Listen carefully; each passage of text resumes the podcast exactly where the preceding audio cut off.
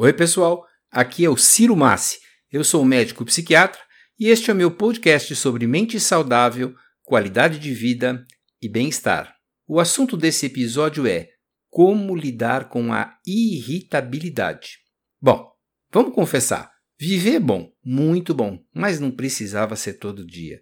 Tem dia que parece que as coisas andam muito mal, seja com relação às nossas frustrações, seja com relação a pessoas difíceis que a gente encontra pela frente. E essa primeira divisão é bem importante. Em geral, a gente fica irritado ou com pessoas ou com situações que nos frustram, que não ocorrem segundo as nossas expectativas. Bom, como eu não tenho nenhum controle, nenhuma influência, na verdade, sobre as situações que você vai ter que enfrentar e nem as pessoas que você vai encontrar, eu vou aplicar aqui a regra de Pareto, aquela regra de 80-20. Né? Então eu vou procurar localizar os 20% de técnicas, de estratégias que você pode utilizar para obter aí uns 80% de melhora nas suas reações. Eu disse 80%, eu não disse 100%.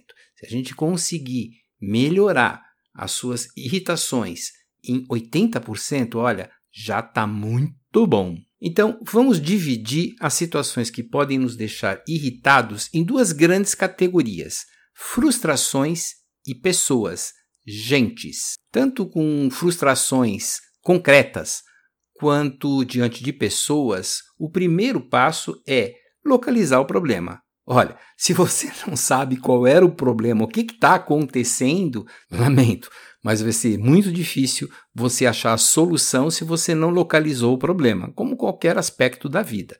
O primeiro passo, portanto, é localizar o problema. E qual é o problema?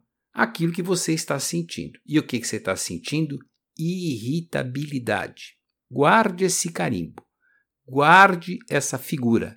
Irritabilidade. Começou a se sentir irritado, localize a irritação. Qual é o problema? A irritação. Observe então que nós estamos desviando um pouquinho o foco das frustrações e das outras pessoas para você. Você tem mais controle e influência de como você se sente, bem mais do que as situações de vida, bem mais do que a reação das outras pessoas. Bom, então você localizou. Eu estou me sentindo irritado, irritada. Com o que ainda não sabemos, mas sabemos, podemos inferir que essa irritabilidade veio de alguma coisa externa, de uma frustração ou de outras pessoas. Olha, basta a situação externa, basta as outras pessoas. O que você não precisa é jogar mais gasolina na fogueira, sendo você com você mesmo mais uma fonte de irritação. E isso acontece com uma frequência bem maior do que a gente imagina. Quando você começa a ficar irritado com a sua irritação, começa a se tratar de maneira agressiva, olha, tá jogando gasolina na fogueira, tá piorando a situação. Como é que você pode então parar de jogar mais gasolina na fogueira, parar de piorar a situação, deixar de ser seu próprio inimigo, inimiga? Bom, se tratando com gentileza. A gentileza consigo mesmo é o primeiro antídoto para irritabilidade. Procure respirar calmamente. A maioria das pessoas não vai perceber que você está provocando uma situação de calma na sua mente de maneira proposital. E aí, com delicadeza, para não botar mais gasolina na fogueira, tenta se perguntar, tenta localizar qual é a sua necessidade que está sendo ameaçada? O que é que está provocando essa reação em você? Então a estratégia é perguntar. Perguntar para você mesmo, com calma, com tranquilidade, qual é a minha necessidade que está sendo desrespeitada. Eu tenho, por exemplo, uma necessidade de justiça, eu tenho necessidade de respeito, eu tenho necessidade de ser reconhecido, as minhas competências, as minhas realizações, a minha carreira, as minhas finanças podem estar sendo ameaçadas. Olha, sem localizar o problema vai ser muito difícil. E observe, eu estou retirando o foco do exterior e estou jogando o foco para o meu interior, para as minhas necessidades. Muito bom tirou o foco do exterior, jogou o foco para o interior, você tem mais condições de negociar. Negociar tanto com você quanto com as outras pessoas. Vamos começar com uma negociação calma, primeiro com as outras pessoas. Vou sugerir uma estratégia. Use uma técnica do zoom.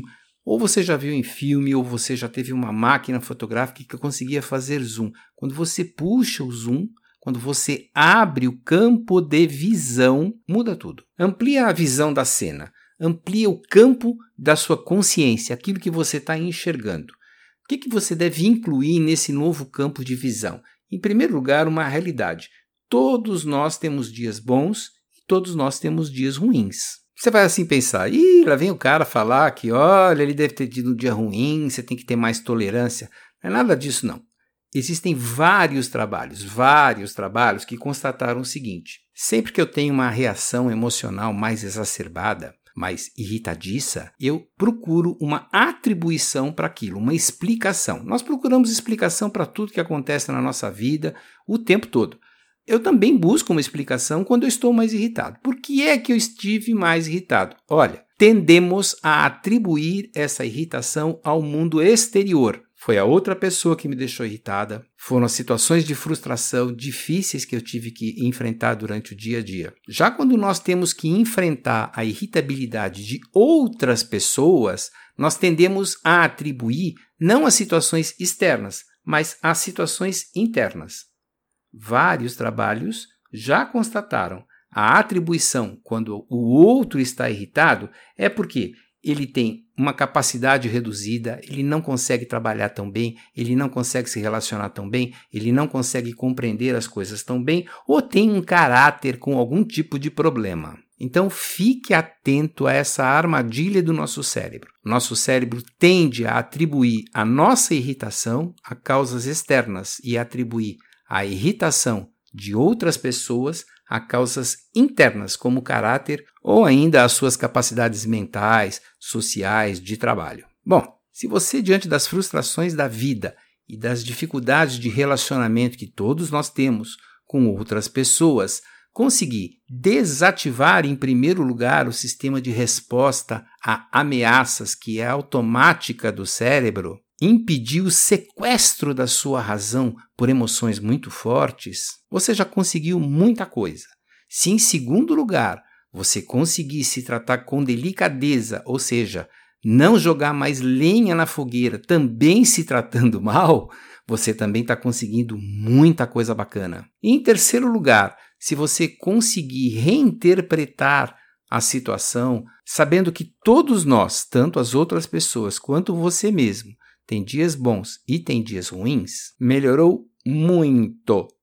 E, finalmente, com relação às outras pessoas, lembrar dessa armadilha do nosso cérebro de dar uma explicação, uma atribuição mais condescendente quando a irritação é nossa e menos tolerante quando é com os outros. Nesse caso, a gente costuma atribuir a problemas pessoais da pessoa e não às circunstâncias. Bom, pessoal, por hoje era isso. Muito obrigado.